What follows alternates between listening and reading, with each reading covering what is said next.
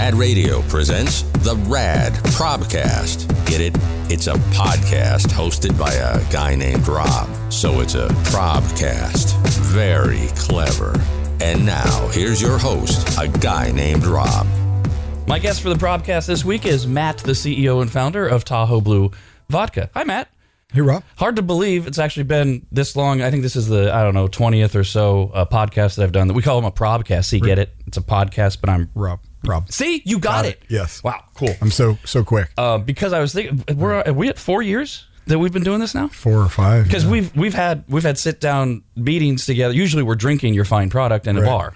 So I can't believe it's taken us this long, and and I also can't believe that I'm the one for those who are watching the podcast that's sporting the Tahoe Blue Vodka I know. gear. I know. I guess I, I total oversight on my part. What was, I- what was I thinking? I, I, I, I dug into my closet and grabbed one of the many fine sweatshirts that you have uh, uh, uh, gifted me to make sure I had to advertise your fine product today. Now, as you came in today, you also noticed my shoes, which uh, are a point of contention in my house. And for those that are watching through the miracle of, of technology, we've got a picture of the shoes up. And you seemed to like them. Were you just being nice? No, I think they're great looking shoes, and they're on brand for Tahoe Blue. I couldn't Exactly. help it. It's almost like they were coordinated for the day. See, and and so when I coordinated my outfit yesterday, Right. I said I've got to bring out the blue shoes. So the, these sho- these are and this is not a plug. I couldn't care less. I'm, I'm pretty much a Nike guy, but I'll buy other brands. I'm not like brand loyal Nike only jerk. But they're Nike shoes. They're called the Glove as a tribute to uh, Peyton, the uh, Gary Payton, the NBA player. And so they're they're lace up sneakers, but then you zip them up To hide the laces. to hide the laces. Right. So that's the glove look. And these particular ones are all Tahoe blue blue with then white around the tip. I've got the exact same pair in black and then red on the tip. My wife hates these shoes. Hates them. There's a lot of things that I wear where she goes, "Oh, come on." I really do think this these shoes are the one thing she wouldn't go out of the house with me in. She, and she has no real explanation for it other than I think she looks like she thinks I look like either a child or I don't I don't think it's I'm trying to. She just hates him, hates him. So I had to really get him on video and and wear him today to to make a point in her honor. in her honor. Oh, Right. it's in her honor. Of course. of, course, it's not for anything Right. other than oh, it's a visceral reaction when she sees me wearing them. I, I just I love it. Well. so You'll have to mention to her that I actually really like the shoes and I approve of them. So Well- do that. Do with that what you will. I just found out too, just to make sure I had my research right, right before we Yes. did this, Right. that they're they they just launched the new line of them, and they're making them in more colors now. And I'm wondering how obnoxious I'm going to get. Wow. I might just buy a couple more pair and see how long it takes before I get kicked out. Have you seen the uh, quick digression? Have you seen the color reveal? Uh, Nikes. The of what of Nikes? Yeah, they make a shoe now that's coated in like a thin layer of fabric, so they look like they're all white when you buy them. And you can peel off one piece or all of the pieces after you buy them, or you can wear them white, or you can peel off just the swoosh in three months and leave the rest of them white. And you actually don't really know what color they are under this masking. Really? Yeah. Now, once you peel it off, is that it? You're stuck with whatever. Yeah. So the, if Yeah. the swoosh is pink, you're stuck with a pink swoosh. That's right. And and you can even change the color of the sneaker from white to whatever's under there. Right. Crazy. That is wild. Yeah. I- I thought oh, it was a really cool idea. what's it called? The color it's reveal called the Nike Color Reveal. Yeah. All right. Well, so this is apparently turned into a podcast for Right. Nike. Yeah, I'm, I'm not. Uh, I don't have a deal with them or Okay, anything. so good to know. Full not disclosure. sponsored by. um, well, in fact, that that's a good way, a good place to start because you haven't always been a vodka guy. What I haven't. I mean, what, let's start with what because the story about how Tahoe Blue came around is is fascinating to me. But what did you used to do? Well, serial entrepreneur, and when I say Oh, that sounds like unemployed. uh, entrepreneur, no, I had jobs that paid, but always had like something cooking on the back burner. Also, Uh, so you really going back to you did work for people. Y- yes, I did uh, until I was 24, 25. Um, but I had product ideas and business ideas when I was a kid, and I mean like fourth grade. Oh, you're one of these. Uh, yeah. So, and I didn't know at the time what that meant, but now, you know, it took me until I was like 40 to figure out, oh, you're that. It's a certain personality type in business where it's one idea after another idea after another idea. I need to constantly check myself saying, okay, that's a great idea too, but right now I have this Tahoe Blue vodka business to focus on. But uh, Is there anything that you remember thinking of as a kid that has now become a thing? Um, let's see, the couple biggies for me were I took a, a frisbee and I mounted some LED lights to it so I could play catch with my buddies in the dark in a battery pack, which was a nine volt because the little batteries were were new and it was super heavy and wobbly. Which at the time, that's very innovative. I haven't seen that. Uh oh. No, There's there's one trademark. right. there you go. You can be first to claim. If you say out loud trademark, sketch it out and Yeah, you're- send it. you're covered. Send the patent in on it. So, so there's a few things, but I, I would make my own of these items, then try and sell them to my buddies. And of course, I didn't have a great business sense, so sometimes I sell, I'd sell them at a loss, but it So- seemed like a success. to you me. didn't just have the idea; you were also able to implement it. Because a lot of us have great ideas and go, "I don't know how to make that." right, and and that's that's what I think uh, the biggest takeaway for me for Tahoe Blue was. Uh, and even back then, even in, in elementary school, I would actually develop the product to working prototype. But it seems like everybody has ideas for businesses and products, and most people think if it was a good idea, somebody else would have done it, or it sounds too hard, or I don't know where to start. You know, it seems overwhelming, seems daunting to launch a product. And I think the biggest takeaway from the last 10 years working on Tahoe Blue is uh, you can you can do it. Everybody that has that idea, you, the biggest step is overcoming the inertia of doing nothing. It's a lot easier to just blow it off as it's too hard. So one of the themes that goes with these podcasts is I tend to have a lot of really successful people um, come on, and uh, Shelby Elias of United Wholesale Lending was on a few episodes ago, and we were talking about exactly that. The number one impediment to people is all of the can'ts, all of the don'ts, and all of the fears. But at the same time, having known you for the last many years, you would also agree it's been a hell of a lot of work. It's been an enormous amount of work, and you have to if you're going to do it, especially in a crowded category. Totally different story if you have a new technology, for example, that people are going to need. In our case, we entered a crowded category with a lot of competitors, which is kind of where most consumer products are now. If you wanted to launch a salsa or sunscreen or Bloody Mary mix, whatever it is, right? Uh, it's a crowded, it's a crowded shelf, it's a crowded set, so you have to differentiate. But it requires an enormous amount of optimism and enthusiasm, and there's a long time where it just you have to just keep telling yourself, "I believe." So- the pep talk in the mirror in the morning before you leave for the day, like it's going to work. It didn't work yesterday, but tomorrow or today, it's going to work. when you when you made this commitment 10 years ago or so back to where you you were working for other people up until 24 25 and you were a serial entrepreneur what type of things were you doing So uh, I went to business school for management and marketing, and then any idea what you were going to do with that or was that like a generic No, yeah. no, that was uh, the meeting with the guidance counselor that, that said, "Look, you've been here for four years. You still haven't declared a major. We got to get you out of here at some point. You're closest to a business degree, and you seem to have interest in this entrepreneurial track. So wh- why, don't- why don't you do that?" And it made sense to me. Spoke to me. So I finished my four year degree in five and a half years good and uh, and then I moved into a conversion van, and I decided I wanted to see Ca- California. Now, where are you? See, I'm in Maryland, born and raised in Maryland, the suburbs of DC. Born in an area where you know, in the suburbs where um, you know, wildlife was like pigeons and squirrels, and and I had heard and seen in movies about you know the Grand Canyon, the Four Corners State, and arches, and the Hollywood sign, and the Golden Gate Bridge, and it all sounded so exotic. how far west had you been Um, at, at this point West Virginia, in your whole life yeah, West and Virginia, you're 20ish now how, or, uh, Yeah, yeah, yeah. Twenty. Early- gra- early 20s. graduated. Uh, yeah, twenty-two. Yeah. Quick, so the, the the quick check just to get out of the way uh, uh normal childhood terrible childhood poor childhood Yeah, it was fine. We Fine, were we were we were lower middle class at best. which is Uh, one of the reasons you didn't get very far west i assume Right. Yeah. Yeah. In, in fact, I think in hindsight we were probably pretty broke, but I didn't know at the time. Um, uh, it wasn't until much later that I that I figured that out. But uh, it's fine. Little, not unlike the Bay Area, s- suburban sort of. Everybody walks to school, and neighborhoods are all built around the you know a few schools and a strip mall and the old mall and the new mall and. So, um, so what's the allure specifically of california I, I just wanted to see what was out the Wild West.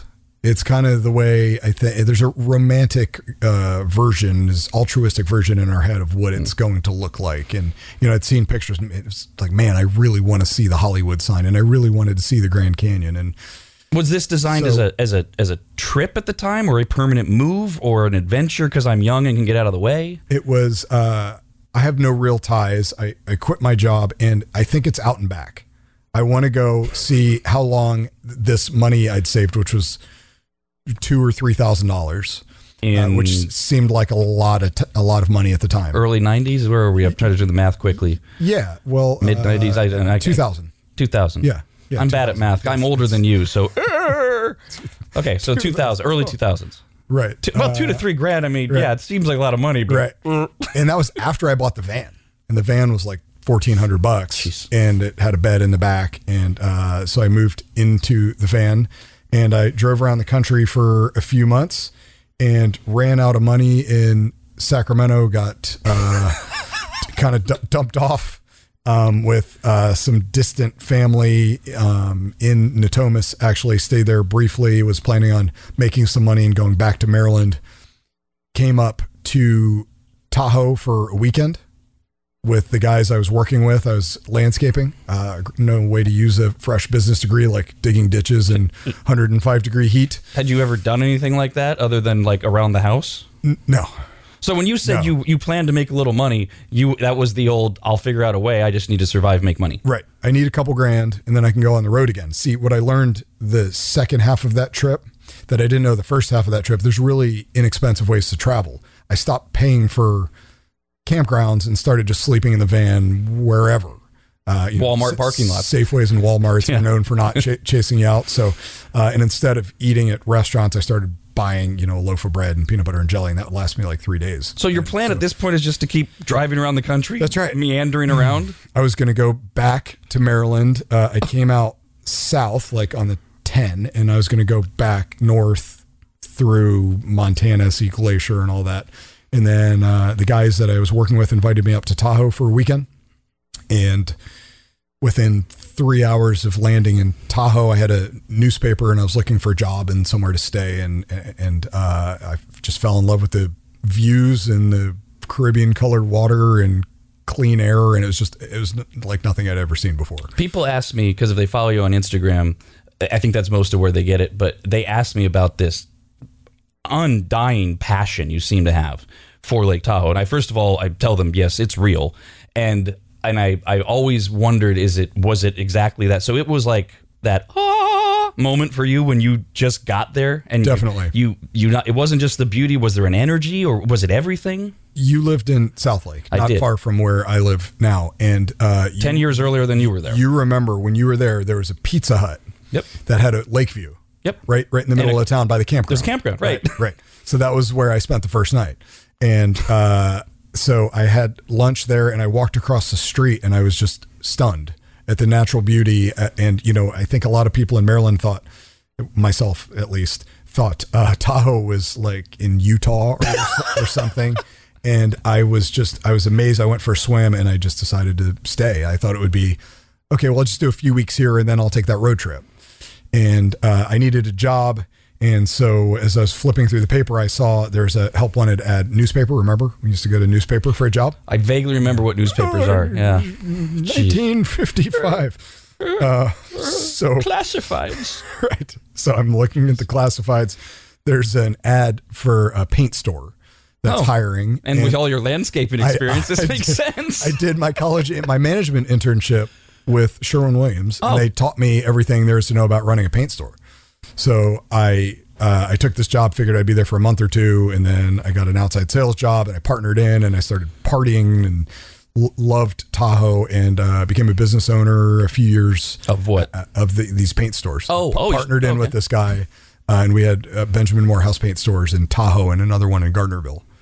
But you're and, still at this point. It sounds like you're still doing the well. You know, hey, whatever works, whatever's working. Sure. At this point, you don't know what you're going to be doing when you're 40. in tinkering and drawing things, uh, More d- inventions still? designs Yeah. for inventions and business ideas. But And nothing you're I bought a. I bought a T-shirt printing press, which I never printed a single T-shirt on. I, I designed a. Uh, you know, it's funny because when you hear people that have these business stories talk, there's always you know for the one business you've heard of, there's you know a thousand.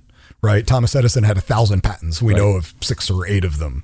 Uh, uh, I had a had a ski glove design that had a like a stopwatch on the outside of it, so you could time yourself on Smart. the runs, which was important to me. And uh, I, again, I couldn't get it to production. I got it, couldn't get it past uh, prototype.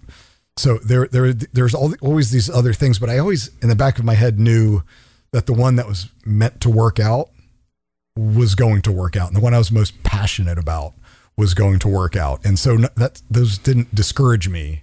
E- each one of those was a learning process. It was it was fuel. And you knew uh, you knew that you would know when that one hit. Yeah, It would just be like that's it. This is the Just- one You that I'm going to figure out. know, right? So, so before you get to that moment, because this is something else that comes up a lot with you and your love of Lake Tahoe, you are you at this point? Are you doing all of this Lake Tahoe stuff that I know that you do now? You're, All of the you're things. windsurfing and snowboarding and skiing. Wakeboarding, mountain biking, hiking. and were you that guy in Maryland? What, whatever you had access to?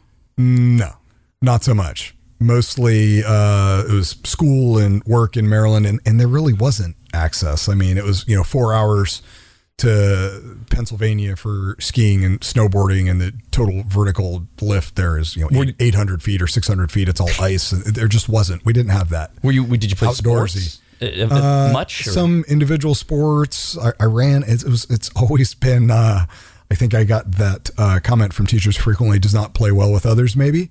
Um, always in totally content being by myself, and so the individual sports always spoke to me. The so the biking and running and things like that just made sense. So Tahoe was really like a physical activity renaissance for you. right. It was like everything I want to do, right. and I can do it all alone. Right, but it, but this is real skiing Right. or snowboarding in my case. And I taught myself to, to board to you know from can't stand on it to double black diamond in one season, and then got a mountain bike, and then got a wakeboard, and one by one was like, okay, I can I can do this. Learning those sports as an adult, by the way, is not easy. And you're still doing all this stuff now, Yes.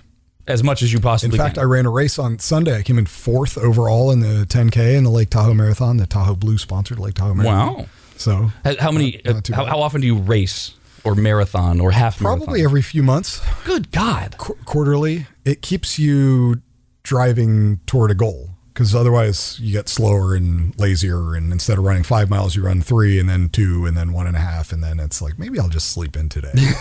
so, uh, Sometimes though, things like like running. I think that's a great. Like, I I think people people can understand why those who love skiing, snowboarding, water skiing, why they love it. Sometimes though, I hear some runners say, "I don't really like it, but I do it because." Do you do you actually like it, or is it just part of your regimen, or the because? I, I, mm, that's a tough question to answer. Do I like it? I mean, it hurts and it's, it's tough on your joints. Um, I think it's the purest form of exercise that, that I can think of. There's no cheating. There's no shortcuts. Uh, you're accountable to yourself and jogging or walking is not running. Um, you know, you, you can eat whatever you want if you run a few days a week. It's a great way to clear your head. Uh, and, and the cardio training works for all the other sports. Like I'm in cardio shape because I run, but that also works for the wakeboarding and snowboarding and biking and all of those other things. So, so I love the benefits of it more than the act of it. The only thing I can think of that would rival it as what did you call it, the most pure form, Yes. swimming, Yeah. maybe. Sure. But I've heard you're that. right. Never- Other than that- into it. That you never got into swimming. Never got into swimming. You live in Lake Uh, Tahoe. I know. No, I mean the lake's not always swimmable, but just, just back to the boat after after I wreck on the wakeboard. But no, I, don't- I don't really. Uh, I don't swim. so okay. So you're doing all this stuff. You're tinkering. You still haven't found your passion. Right. You're still owning paint stores. Right. Which okay. is kind of like owning restaurants. It's it's fine. There's a, a lot of employees and a lot of moving parts, and you have to be there all the time to supervise. And uh, you said you're partying. What is that? Is that drinking uh, yeah, and other stuff or Well, drinking? Let's just stick to the alcohol for the sake of this conversation. Works. Uh, so you're partying. You're in, you're in your right, twenties yeah, still, right? Yeah, you should right, be. Yeah, Okay. just just just drinking and um, late nights. You know, you get to Tahoe. I mean, you did it. You it's. I did it when I was 19, dude. Yeah, right. Well, I'm 23, 24, and you know, you go into the bar at 10 p.m. and then you come outside, outside and you're shocked the sun is up. Right. Yeah, or in my case, Right. because you know I knew people, Right. I could go into a bar at 19 and I come out and oh, I have to go do my morning show Yeah, now. that's right. Go and I- straight, straight to it. Right. And I would go straight to the paint stores to oversee and open there. And so maybe close to 10 years pass in 2011 ish. I'm sitting on the beach having some drinks with friends and Uh, we're having some vodka cocktails, and you know, it wasn't diehard. I, I I drank vodka, but I also drank some tequila, which I still enjoy. Good reposado from time to time, and and some beer. But we're having some vodka cocktails, and we're sitting on the beach and looking out at the lake and I'm looking at the bottle and I'm looking at the lake and the light bulb comes on and it's not it's the water but it's the sailboat and the sunset and the barbecuing and the golfing over there at Edgewood and all of it it's like this lifestyle and if you could bottle that I was thinking if I could put this Lake Tahoe as a feeling as a vibe as a vacation into a bottle it the branding to me just made sense. You know, it, it it, it has some familiarity to it because Tahoe is its own brand as a vacation, and uh, you know, thanks to Chevy GMC, which proved the brand works everywhere. um, you know, you, I feel like we've got a little bit of a head start here. I couldn't believe it hadn't already been done, uh, and went and immediately started doing some research and I wanted to learn everything.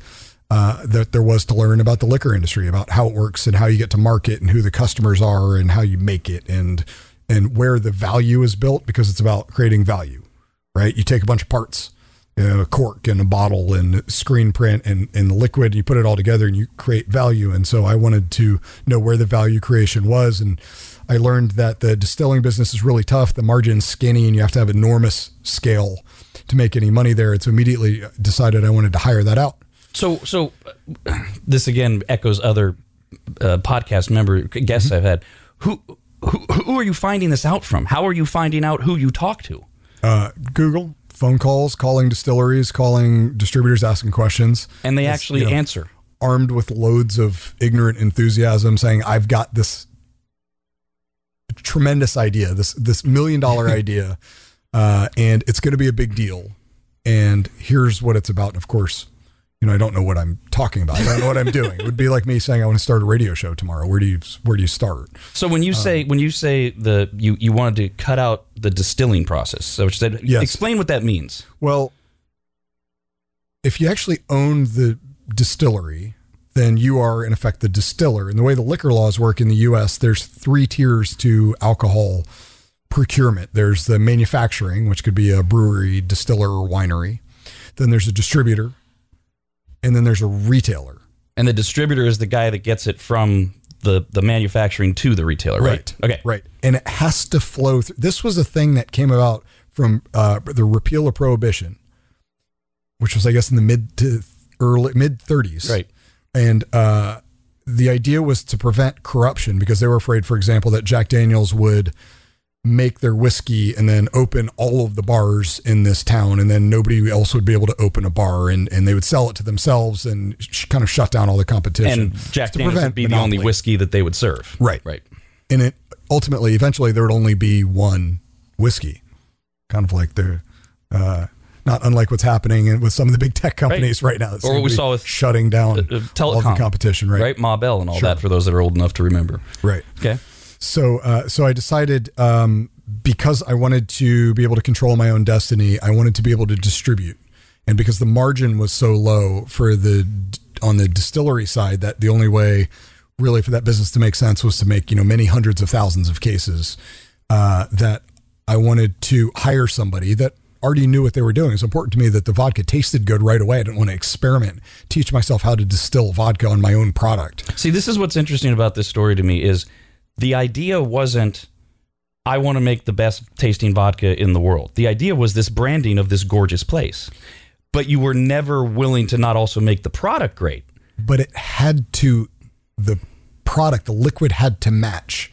And th- so this became the single-minded obsession was it's got to be really clear, pure and smooth like Lake Tahoe. And so I, I'm not just going to hire any Yahoo to make any vodka to put in a bottle it had to be a very special vodka. But you had no idea how to do it, although you did know how you wanted it to taste eventually. I knew I wanted it to not taste like rubbing alcohol, which is most people's biggest complaint about vodka. And the reason that most vodkas, you, you get the pushback from time to time. People will say, well, all vodka is basically the same. It tastes about the same. It's all made from wheat, right? And for the most part, that's true. The big companies out there, they all use this wheat uh, what's called GNS, grain neutral spirit, um, and they proof it down to 80 and they bottle it and off it goes. And, you know, there's been tests, not unlike with wine, that have determined that, for example, most people can't tell the difference between Smirnoff and Grey Goose when blindfolded. But one's a twelve dollar bottle and the other's a thirty whatever dollar bottle. Yeah, I'm not sure I could tell the difference between those two either. And the the And reason is that it's a it's a similar manufacturing process. They're all made from wheat or some sort of grain. They're distilled over and over again to try and take some of that harsh bite away that's inherent into wheat vodkas. And so I wanted to do it differently. And I uh, kind of sat down, tossed some ideas around with this distiller I hit it off with, and we came up with this idea of blending, which you see a lot of in whiskeys, bourbons, more and more table wines. And the idea of the blending is there's certain aspects of one of these ingredients I really like. Uh, I don't know anything about wine, but pretend I do for a second. Um, so Merlot, I love the flavor, but it's really dry. So if we add some Shiraz to the Merlot, which isn't as dry, then it still tastes mostly like Merlot, but it's not as dry. And now you have a blended red table wine. You see blended wines all over the s- store. Us wine snobs call them meritages. Okay, that's what uh, I'll call them next time. It comes after Meritage. So you see this Meritage at the store, and is it the same with a whiskey? Do I call that a Meritage No. also? Okay. No. That's just That's a just a blend- blended whiskey. Because it's whiskey. Right, Yeah. of course. Wine snobs have to have their own word. You got it. This. Got it. So, same thing you see in whiskey with it blending to achieve smoother results instead of starting with cheap ingredients, distilling over and over and over again. We start with better ingredients and we blend into smaller batches and then we run it through a copper pot still. This was all an idea that's hatched, tested, refined, tested, refined with So- a variety of base ingredients. And we finally settled on this great Are, are you, this is over the course of how long would you say this R and D Uh, research and development and product development was about eighteen months. Now, is this literally you come up with a recipe that you try, you try it, you taste it, and you go, ugh, this is what I like or don't like, do it again. Let's add more grape. do it again. Do Let- it again. Let's add more corn. Any? Do you know the the exact number or a guess of how many batches you went through? Oh, we there's probably fifteen or twenty variants before we settled on. Okay, this could not get any smoother. Then we got a bottle of all the gold standards in vodka. Every top shelf bottle you can think of that's won all the tasting awards. You know, there's products out there that are distilled 27 times and made from all. And, and then we blind tasted our kind of home brew against that and decided, yeah, okay, this definitely tastes better than everything else there is on the market. Now, as you're doing this, are you are you funding it through your the paint companies that you own? Do you still own them? And and, and that's where you're getting the the because you got to have money to do all this. Right. Uh, fu- funded completely out of savings, which is horrifying. If you've ever started a business that you know you hope one day will turn into an existing product and uh, one day will generate some revenue of its own. No, you saying it made my heart sink yes, a little bit. right. Like, uh, funded all the product development and l- licensure out of savings. Um, I uh, stepped away from the paint business ultimately because I wanted to focus on the product development because I knew I was onto something and I knew ultimately it would take 100% of my bandwidth. At this point, do you know this is the one? Have you? Have Yes. you you've gotten the bug. Yes. This is the one Right. of all of my ideas. Can't sleep. oh, right? okay. Just 100% single mindedly obsessed with, I, I can do this. I can, I've got all the components identified. I know I need cardboard boxes and corks and glass and a graphic designer. And I know what licenses I need. And I know who will buy it. At least I have a rough idea, at least st- starting in Tahoe. Um, Now, do, and- uh, and- what about that point though that we that you alluded to earlier? How are you keeping out the thoughts of there are hundreds of vodkas, literally, and there's dozens that any one of us that drink can name, and I'm going to dive in this pool. How do you ignore that thought? it's like uh, not looking down from the from the the, the tightrope. I think uh, believing that my idea was better and that I would have product superiority, that the branding would make sense, and maybe would get the first bottle sold, but then people would discover that it does actually taste better. And this philanthropic edge, uh, you know, vodka with a conscience that was built into the brand early on was about, well, Tahoe inspired me not only to live and stay here and raise my kids in Tahoe, but to launch this brand and doesn't it, you know, feel good to Uh, the, the product give, gives me an opportunity to do something good for the environment. That was always part of it then. So That was always part of it. Because you you've been doing the clean up the lake thing for years, and you're constantly giving back and investing in Lake Tahoe. But that was always part of your plan. That was always part of it. The donations started the first year. In the first year when it, so I finally got the first batch made and had it shipped into a corner of a warehouse that I was subletting in South Lake. And I called the big distributors and said, Tahoe Blue is going to be the next big deal. You should want to distribute it. How much is a batch? And how they, many, uh, how many bottles? They, they, they laughed at me. The first batch was 90 cases. well, of course they laughed at you. They've never heard of this. A batch now is about 4,000 cases. wow. Right. It's, Okay. It's come a long way. And that first year, I sold about 400 cases. Distributors didn't want it. So I made sell sheets at home on Word and uh, a, a credit app. And I hooked a laptop and a printer up to a power converter, which I put on the passenger seat of my car. So I didn't have to run back and forth from a sales call to my home office to print the invoice. And I started selling it out of the trunk of my car. So so that three prong process, you're doing two of them. You're you're doing the distilling, and now you're doing the distributing yourself. I'm not doing the distilling. I've hired a distillery. Okay, so you you were the R and D guy, but you've got somebody doing the distilling. I we settled on a recipe. Got it. We wrote the recipe down and said, "This is it. This is how you're going to make it. Here's the contract. You get the distilling business. You can't make this stuff for anybody else." You own the recipe. You Matt. Right. Right. Tahoe Blue owns the recipe. You make it under contract. It's called contract manufacturing, and it's Right. Okay. how a lot of CPG works. Right. Um, so we are the distributor. We're that second tier. But but at this point in the story, that's you out of your car. Right. I am. I am the yes. Like So a you're one, walking- one man band. You're walking into what bars in Tahoe you used to party at, Yes. and saying, "Here's my vodka. Sell it, please." Hey, remember me?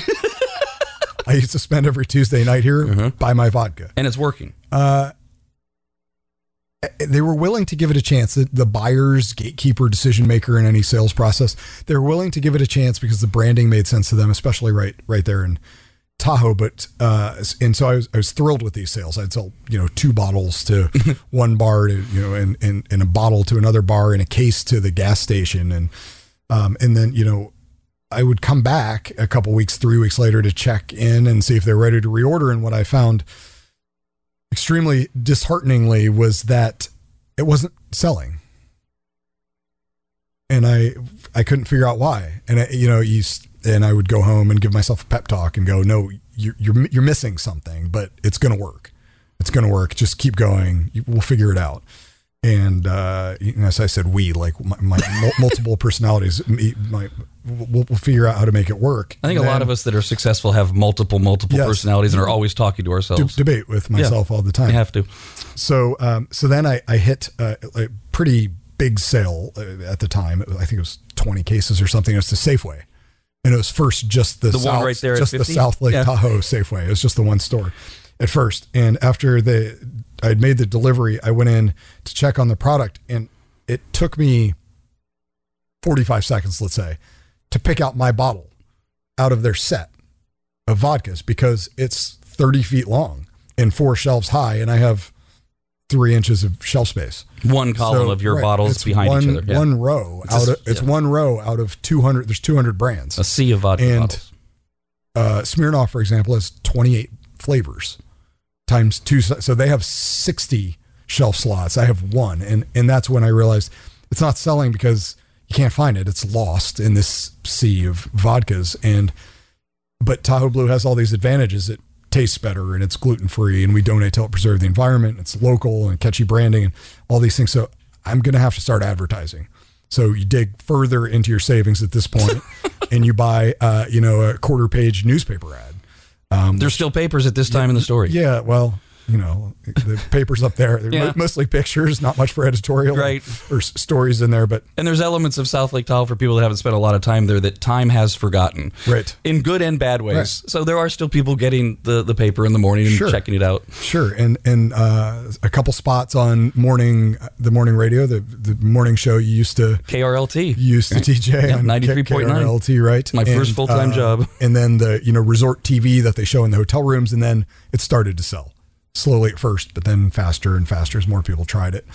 Uh, the price was high originally. I was trying to get thirty dollars a bottle for it because of my cost And then I realized it was just kind of unapproachable for a craft brand that nobody had heard of at that. It became a luxury item. So you You're pricing yourself in the top 10% of all the brands. because some people some people argue you you price it higher so that people think oh it's really good there's a psychological game you play with the customer uh, that wasn't your thinking your thinking was just i've got to cover my costs Got to cover my costs. And my costs are high because I'm only making 90 cases at a time, which is nothing. To put that in perspective, you know, a big national brand will do 2 million cases, 3 million cases a year. And a little regional brand, you know, Cabo Wabo is doing 40, 50,000 cases. I'm doing 90 cases. Right.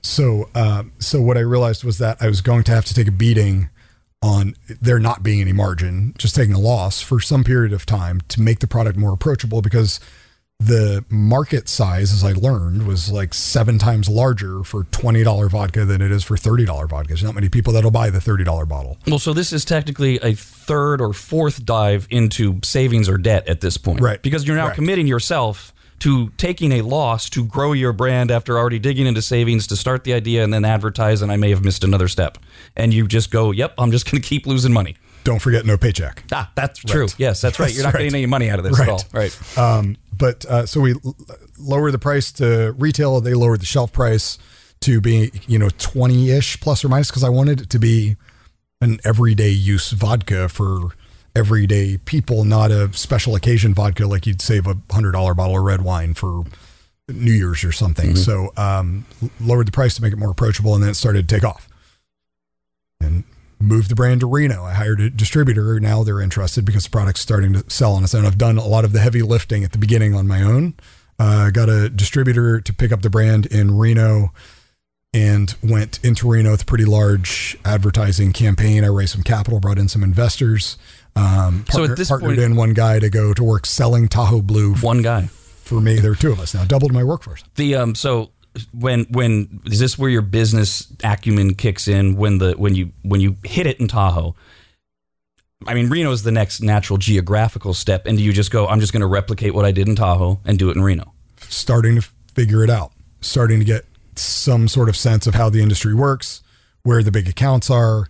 If Tahoe Blue has six main selling points, what's most important to each demographic? You know, if it's if we're looking at, you know, for example, female head of household 30 to 55, they might buy it for a very specific reason. So you shape the ads differently to them as you would to uh, you know, a 25 to 35 year old, you know, millennial vodka drinker, for example. So it was just uh, kind of sorting all of that out and and scaling, right? And then so that was 2014 to 2016. And then did the same thing, moved the brand into Sacramento in 2016. So it's been closer to five years because I'm pretty sure this was one of the first deals we inked. Yeah, I when couldn't, we we- I could we remember how long you had been in Sacramento before we. I could look somewhere, to, and I'll get the exact date to Mm-hmm. tell people of when we started doing the advertising. But but you made a comment earlier that reminded me of, of when we first met. And and first of all, if I remember correctly, you were you were like chasing me down. That's right. I- You were you were a, we, you were either a listener or you were aware of the show. I was a, I was a listener, uh, da- daily basis in the in the mornings at the store, and then on my uh, commute. I was listening on a regular basis, and I was actually a friend of mine who suggested it. He said, "You listen to Rad." It had a different name back then, Yeah. but you listen to Rad Radio, right? And I said, "Yeah." He said, "Well, you know, they do this drinking with the maggots thing." Funny now, Yeah, the timeliness, right. With the full circle and, and Tahoe Blues back now as a sponsor. Right. Yeah, or the, Uh, segment is back right. with Tahoe Blue as a sponsor. Right. He said, uh, he said, you ever think about talking to, to that guy, Rob, about, and I said, you know, that's a great idea. And so I started, made yourself very difficult to find. Uh, I'm well insulated. Yes. d- d- deliberately, but finally tracked you down through, uh, through a rep, through a radio station. And And and so this and this is what's funny is I, I remember I remember when when I started talking to the rep that we still work with, um, and and I was and who I know very well. I'd worked with for many years at that point, and I was like, vodka. I mean, first of all, there's all sorts of legalities that we got to double check because uh, you know way better than I do. The the laws regulating the advertising of liquor vary state by state. And they're vastly different. Things you can say about mm-hmm. in one area, and now this is radio. We can say whatever we want on a on a podcast or on the internet, but on the radio, it's it's it's it's we being me, not you, you Matt, because that's another confusing thing. The laws for me run through the broadcasting agencies and also through for you the liquor agencies in each state there's no federal regulation like there is with marijuana and so i'm, I'm going through all this with her i'm like this could be a real headache you're going to have to figure all that out and i said and plus seriously a vodka i've got a vodka and I did. I had. I had it at the time. My vodka was a big go-to, well-known vodka made in Holland, Right. and I loved it. And I loved it straight over ice. And I remember after we met and we had a good meeting, and I had a good feeling about you because that's kind of how I do this. First, I got to know the person. I gotta. I, I gotta.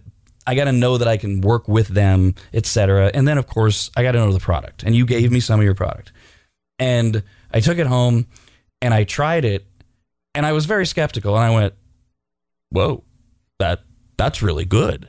And if you fast forward about two years, maybe it was 18 months. I don't know, but it, it was a while because I that immediately became my vodka because not only had I agreed, yeah, I'll I'll I'll help you sell this. So it, first of all, bad look to not drink the vodka, mm-hmm. and that's not what we do here, right? We use the products that we that we advertise. But I genuinely was like, I can't make this vodka not taste good. I'm mixing it, I'm drinking it straight, and eventually my wife and I wind up somewhere where they don't have it because at this point you're you're still you're booming in Sacramento at this point in the story because I've advanced this a couple years. You're starting to head towards the Bay Area, but you're not everywhere. Mm-hmm. And I don't remember if it was Hawaii or because you're in a lot of places in Vegas, but it was somewhere they didn't have it. So mm-hmm. I got my old school eh, daily, like daily vodka that everybody knows from Holland. Didn't think anything of it, just got it on ice. Didn't think anything of it, just grabbed it and did what I always do. I took a sip and I had this wretched physical reaction. And my wife looked at me and said, What? And I go, It's paint thinner.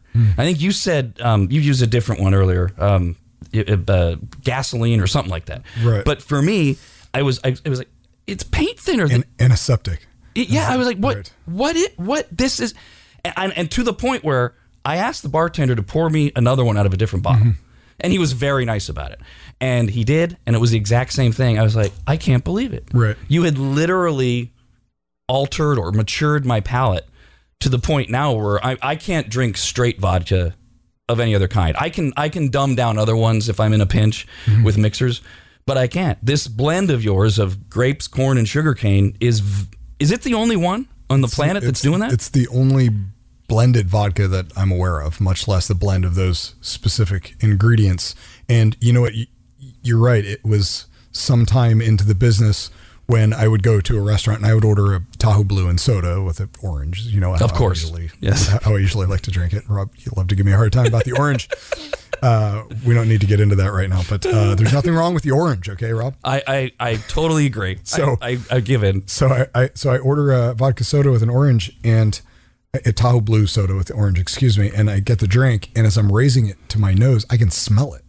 Like this isn't Tahoe blue. You can smell it. It smells like rubbing alcohol. Right. You put it back down and call the server back over and say, I don't think this is Tahoe. Oh, did you say Tahoe blue? I thought you said Insert or or we're out. So the bartender just subbed this other product, and and you're right, it spoils you on not it not. It doesn't have to taste like that. It doesn't have to be harsh. No. have a bad aftertaste. So no mission accomplished with that. Right. So, um, you have been very gracious about being very honest about the fact that our campaign, our partnership has it worked. It it it, it has it helped. It obviously that starts with the product, but you certainly saw what you wanted to see in the in the greater Sacramento area when you when you signed on with us. it's it's yielded tremendous results. Our partnership And uh, from from the time we we walked in, you, it just it clicked. Yep. Right. We, the, the first lunch, uh, and you taking the bottle home, and me thinking, you know, this really is a perfect fit. It's like match made in heaven, right? Uh, and, and the yeah, the response from Maggot Army has been enormous. Uh, really daily on the streets, somebody will say something about Rad Radio. It's it's it's really uh, it's been totally life changing. And you've had that uh, not necessarily desired, but certainly not unwanted effect of you've become your own little celebrity at times when people figure out, oh, you're the Matt Right. from Blue. I know you Right. told me a few many months ago somebody was working at your house. They figured it out. Yes. Occasionally you'll get recognized or they'll figure it out because you're you're entrenched as part of the show now. Probably more than occasionally at this point. Yes. Was it always then the plan to continue geographically, go Tahoe, Reno, Sacramento, Bay Area? Bay, right? And we've been in the Bay for about two years now. And and how did you get into Vegas? Because you're in parts of Vegas. I don't know if you're dominating Vegas yet or. We're in uh, some select retailers in Vegas. We work with our distributor that we use in Reno. Also has salespeople in an office in Vegas, so it's kind of a t- tangential uh, business unit. Vegas, um, something we're, we're actually not really doing much advertising there yet. Uh, we're we've really been focused these last five years on. The plan was Reno to the greater San Francisco area. Let's get a foothold. Let's get the brand established. Let's become a dominant player. And you know what's interesting is there's these. Uh, you know we have our own rankings. Um, they're unit movement reports that are consolidated by outfits like Nielsen that will then they then sell us that data for you know it's like a twenty thousand dollar spreadsheet, um, and it shows what the grocery stores are all scanning. So they have, they have store level and chain level data for what's stan- what's scanning, and that's like our report card for how Tahoe Blue is doing. There's 200 brands. Because you know how much you're selling, but you don't necessarily know what all these other brands are doing. Right, exactly. So this puts in perspective where we are. And at the beginning, you know, of the 200 brands, we're in position 197. This is Sacramento. This is all the markets. Okay. This is the Bay, it's Sacramento, it's, and it's Reno. At the beginning, it just takes time for people to discover the brand, try it, acknowledge it tastes better, fall in love with it, and then they get another bottle and another bottle, and another bottle. Our, um, uh, what they call conquest rate is really high. We a lot of people that try, most people that try Tahoe Blue don't go back. So um, over the course of the years, you know, you you're not in 197 anymore. Then you're 180, and then it's 160 and 150, and now in in northern Nevada and Reno, we're in position three. In Northern California, we're in position 11, bet- however, between 10 and 12 out of 200 brands. So this is now aggregate across Northern California Northern Nevada, which is about 5% of the population of the United States. We're in the top 10 best selling vodkas in the area and the fastest growing for four years, five years. and I've, you've I've seen some of that information. Casual drinkers, let alone drinkers, would recognize the other 39 brands that are in the top 40 with you. Correct. And almost all of them w- would be like international names. Correct. Uh, and so I had to think you're pretty happy with that ranking. Thrilled. I mean, even Yeah, though everyone wants to be number one, that's pretty good. We're the largest local regional brand, one of the largest independent brands. Um, r- really, brands doing great. We're, we're really kicking, kicking butt. You said at the, I think you said at the time you were starting, was it um, Cabo Wabo was doing about 45,000 cases a year? Right. So what are you guys doing now? Well, remember I said that first year I sold 400 Right. and I was pretty happy with that. You know, it's 400 cases. Uh, this year we'll do 52, Wow. 55,000, somewhere in there. This And that's year. not even across the country. That's just in this little pocket. So we're just now having serious conversations about expanding to Southern California, Oregon, Washington, Arizona, Colorado, Hawaii, something like that over the course of the next few years. So that's those. So the short term plan is geographically continuing the expansion, Colorado West, Correct. and then figure it out from there. But now, and this is the other thing people don't understand. You've just told a ten year story. Right. It's taken you ten years to get from the passionate idea to okay, fifty thousand cases. Oh, and now we have to spend another three to five years expanding to be all across west of Colorado. So is this your is this just is this your life work now? Is this every this is what you're going to do for the rest of time until Tahoe Blue Vodka becomes number 1 in the country? I mean, this is my uh, this is my life project. It's ninety nine percent of my net worth in the ten most important year, important earning years of my life, and um, and and definitely a passion. And uh, yeah, we're three to five years on a West Coast expansion, and maybe another three to five after that on a national U.S. expansion. Um, by the way, we should go back cuz at, at one point you had doubled your workforce by hiring a guy. I assume it's more than the two of you at this point. We're almost 30 employees now. You know, tw- 27. We're actually we're having a uh, company function tonight, getting everybody together for a little social event. We're going to the Kings game, and it's. I was kind of surprised to see everybody's name all at one place at one time, especially since we've done a lot of hiring since the pandemic. We haven't been together, but it's 27 employees. And those are direct employees and then there's got to be a whole bunch of spider webs out that are Right. benefiting from Like Tahoe Blue. the uh, ad agencies that we hire to go do the um, tasters, and so we've got a lot of part time folks that are kind of tangential to the operation of the business. And you you mentioned uh, um, early on in the story, and I know you had to keep doing this. At some point, you had to go out and get investors, whether you call them venture capitalists or, or people that invest in. And, and for a while, that was really taking up your time as you were trying to grow because you can only live in debt and not get a paycheck for so long. Right. Do you still have to do that? Do you still have to go out and say, "Please give me gruel" and sell your product yeah. to them? Uh, it's funny. It's not just selling the product, but it's selling the investment. Um, Sure, because because they, they I'm sure people should, people should understand Right, they're sure. they're giving you money, Right. hoping that you're going to grow so big that you can either share the profits with them or someday there's going to be this windfall, right? That's Correct. the short version. That's the idea. That's how it works. That's how pri- private capital, private equity works. That's correct. And uh, the the company actually is is plenty large to sustain itself now. But if we're going to add, you know, keep in mind we have to add marketing budget for, you know, for example, the, the next year or two might be Arizona, SoCal, and Hawaii. We have to add equal or more marketing budget to those areas. And of course, there's no rad radio Right. in in uh, in SoCal, sadly. But um, we need to add marketing budget for those new areas, and so yeah, we'll probably bring in some more investor dollar venture capital money. Well, and you and I have talked too that one thing a lot of people don't understand is even though you get a brand established, you can't you can't rob from Peter to pay Paul. Because even though people become loyal to let's say Tahoe mm-hmm. Blue and then they that's their vodka and they if if they're not like I drink vodka all the time people mm-hmm. and they stop hearing about or seeing Tahoe Blue, they might drift away. So it's not like you can say, well, I mean, look, we've done all we can in Reno or Sacramento or whatever, so we're going to take all that money and spend it in Hawaii. Because pretty soon then you're going to see this attrition in other places. So that's why it, all the budget has to grow all the time. So that whole thing you, you were talking about earlier about you know not having any fear and always reinvesting, it never stops until you Correct. get so big that you can go. I mean, ah. right? McDonald's still advertises, right?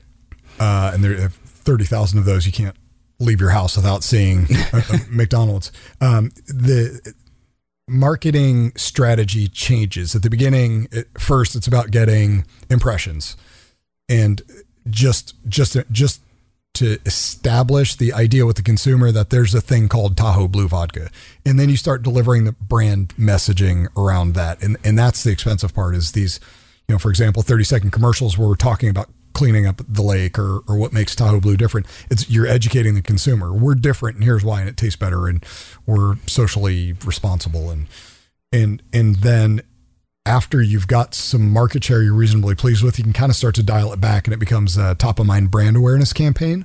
But yeah, the marketing advertising never goes away in Well, a cra- crowded space. The Bay Area, you've taken a, a, a unique track. I know you, you tried a lot of different things, but you've hooked up with the sports teams, Right. And uh, and and partnered with them, et cetera. And that seems to be paying off. Here in Sacramento as well, both. Yeah, the, our partnership with the Kings and also partnership with the 49ers is is a great way to get people to see the brand and try the brand. You Tahoe Blue branded bars at Golden One and Levi Stadium. And so, valuable tool, yes. Now, I've noticed also though that as the company has become more successful and now you've got some employees, you've also you've been able to take some time for yourself, which you weren't doing for a long time. And I know you love to travel. Right. And you've told me a few stories. You've taken your daughters overseas, and and and I mean, you've posted some pictures on Instagram. Like, where the hell is he? Oh, okay. I mean, you you you you travel all over the world when you can. I'm sure you're working sometimes.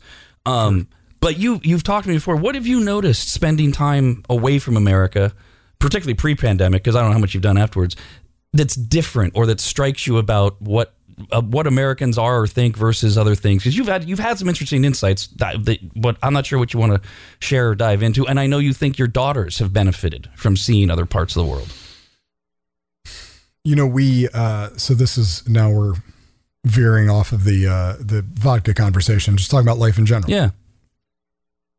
I think we're brought up in a world where uh, certain aspects of life are defined in one very specific way that we've grown up with. This is what the grocery store is like, and this is what a restaurant's like, and we have dinner at six or seven o'clock, and all of these, all of these things that just become it's. What I love about international travel is it makes you question all of that. Uh, and to your point, I took my my uh, I have three daughters. I took the older two. Uh, they've been to Italy and Guatemala and Belize, and in all cases, they were blown away at how different things are. I mean, you can go to a coffee shop in Guatemala where they're growing the coffee beans out, out back and roasting them. And it's for them to even see food come off of a plant is mind blowing because they're used to only like picking it up out of the bin at the grocery Right. store, opening a wrapper, right? So um, I, I think all of those things from you know the the way people eat and you know the way you know in Italy, for example, teenagers drink wine. It's kind of a family decision as to when kids are allowed to start drinking uh, re- responsibly. But you know it was it's just also mind Was and wasn't it Europe, where, somewhere in Europe, or maybe all of it, where you were saying you mentioned the dinner times? Were they eating dinner like ten o'clock at Yeah, night? yeah. You we went out for dinner at nine or ten o'clock, and the restaurant's packed. Li- Little kids, or babies out for you know sitting at the dinner table at ten thirty at night, and and after dinner it's uh, espresso, And- go to bed later and sleep later, and Your your from what I understand, your daughter's experience of it wasn't. This is this is wrong. It's this is different. this is different and what does it mean and and I would use every one of their observations as an opportunity to provoke some thought on the subject for example the hotel we're staying at in Italy uh, is uh, the pool is topless mostly topless their the beaches are also and my 11 year old says to me dad that woman's not wearing her bikini top and I said that's right neither is that one or that one or that one and I said what do you think about that and she said well I think it's kind of weird. She's sort of naked. And I said, well, they think we're uptight. Mm-hmm. And you could just see her, the gears going. And I said, it's not this pool or that woman. It's this country. It's a lot of Europe. It's just different. And the same conversation came up with the, I think that girl's my age and she's drinking a glass of red wine with dinner. so, um, yeah, I, I, I think the contrast is good. I think it's healthy to get out there and see how the rest of the world lives. Do you have a you have a favorite foreign place that you visited that you would go back to that you would live in if you could that you would always want to visit that kind of place? Boy, that's that's tough. I, I really love uh, Central America. I, I, I liked Guatemala a lot. The people are really friendly. The food's all fresh. Uh, pr- pretty active environment.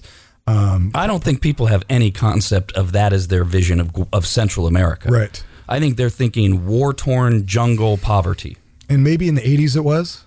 You know, a lot of these countries are really new. I mean, Belize has been a its sovereign nation for 20 years or 24 years or something like that. So a lot, of it was war torn, but I think their focus now is on driving revenue via tourism, and it's safer and and um, more modern and and uh, you know we you stay in places where there might not be lights or outlets and or hot water and um, it just uh, it's eye opening. But you know there it's not like um, pictures I remember seeing in school of you know people starving to death in Ethiopia, for example. Like uh, they might be living on a tenth of what we do, but they're they're, they're happy and, mm-hmm. and it works because rent is fifty dollars a month or seventy five dollars a month, and a bag of chips is a quarter. So just different world. And you don't find yourself feeling unsafe in these areas. You got to be smart. I mean, there's parts of Oakland and and, and L.A. that are unsafe, right? So Yeah, there's parts of Sacramento these days that are unsafe. Right. Um, so I- I think you, you've got to put some thought into what you're doing and where you're going and what you wear and try, maybe try to blend in a little bit more than we're used to. being married to a woman who you know traveled the globe a lot for being in the army and stories that she tells me has opened my eyes a lot to i think back to how we started i think a lot of reason there, there's xenophobia and other reasons but i think a lot of reason a lot of people don't leave america to travel mm. is the fear.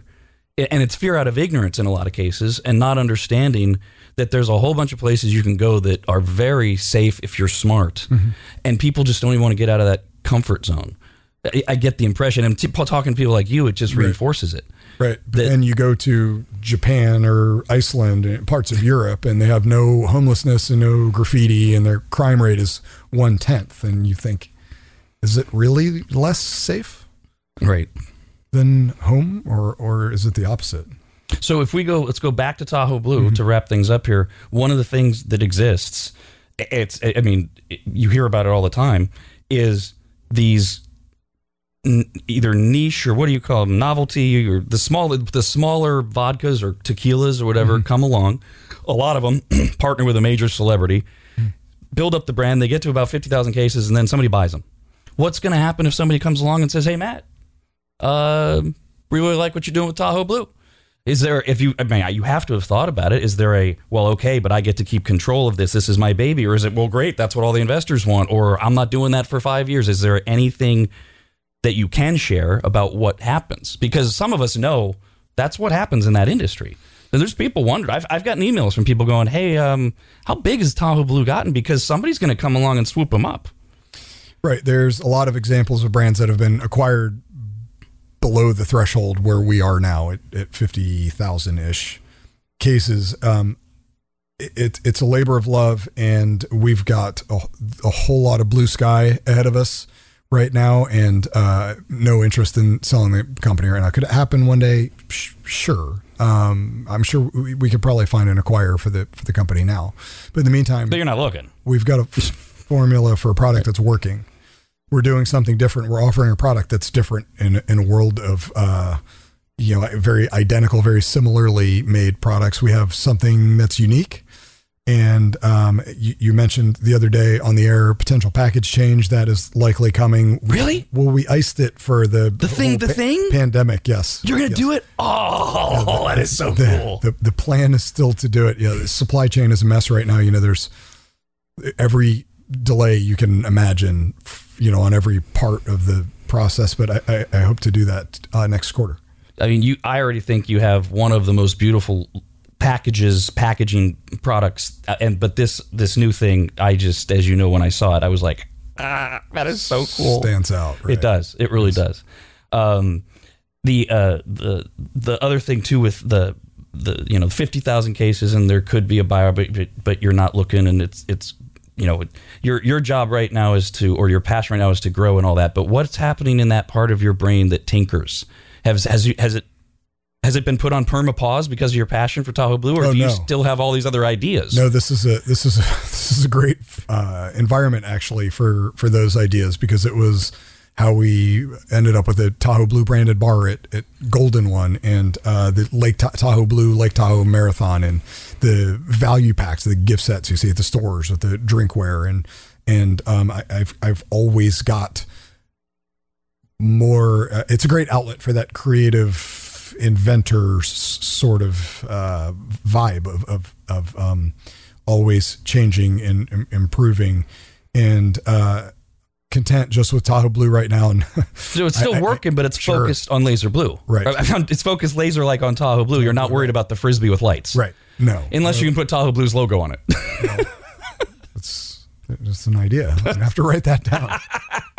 Trademark. Right. Trademark. Sure. All right, we're covered. Thanks you so much for doing this, Matt. Sure. It has been a great partnership, whether it's four or five years, uh, and you're a good friend, and it's uh, good to be back to normal. We can actually go out and do happy hour again with Tahoe Blue Vodka. Would love to. Let's do it. Thanks so much for having me. All right. Thanks, man.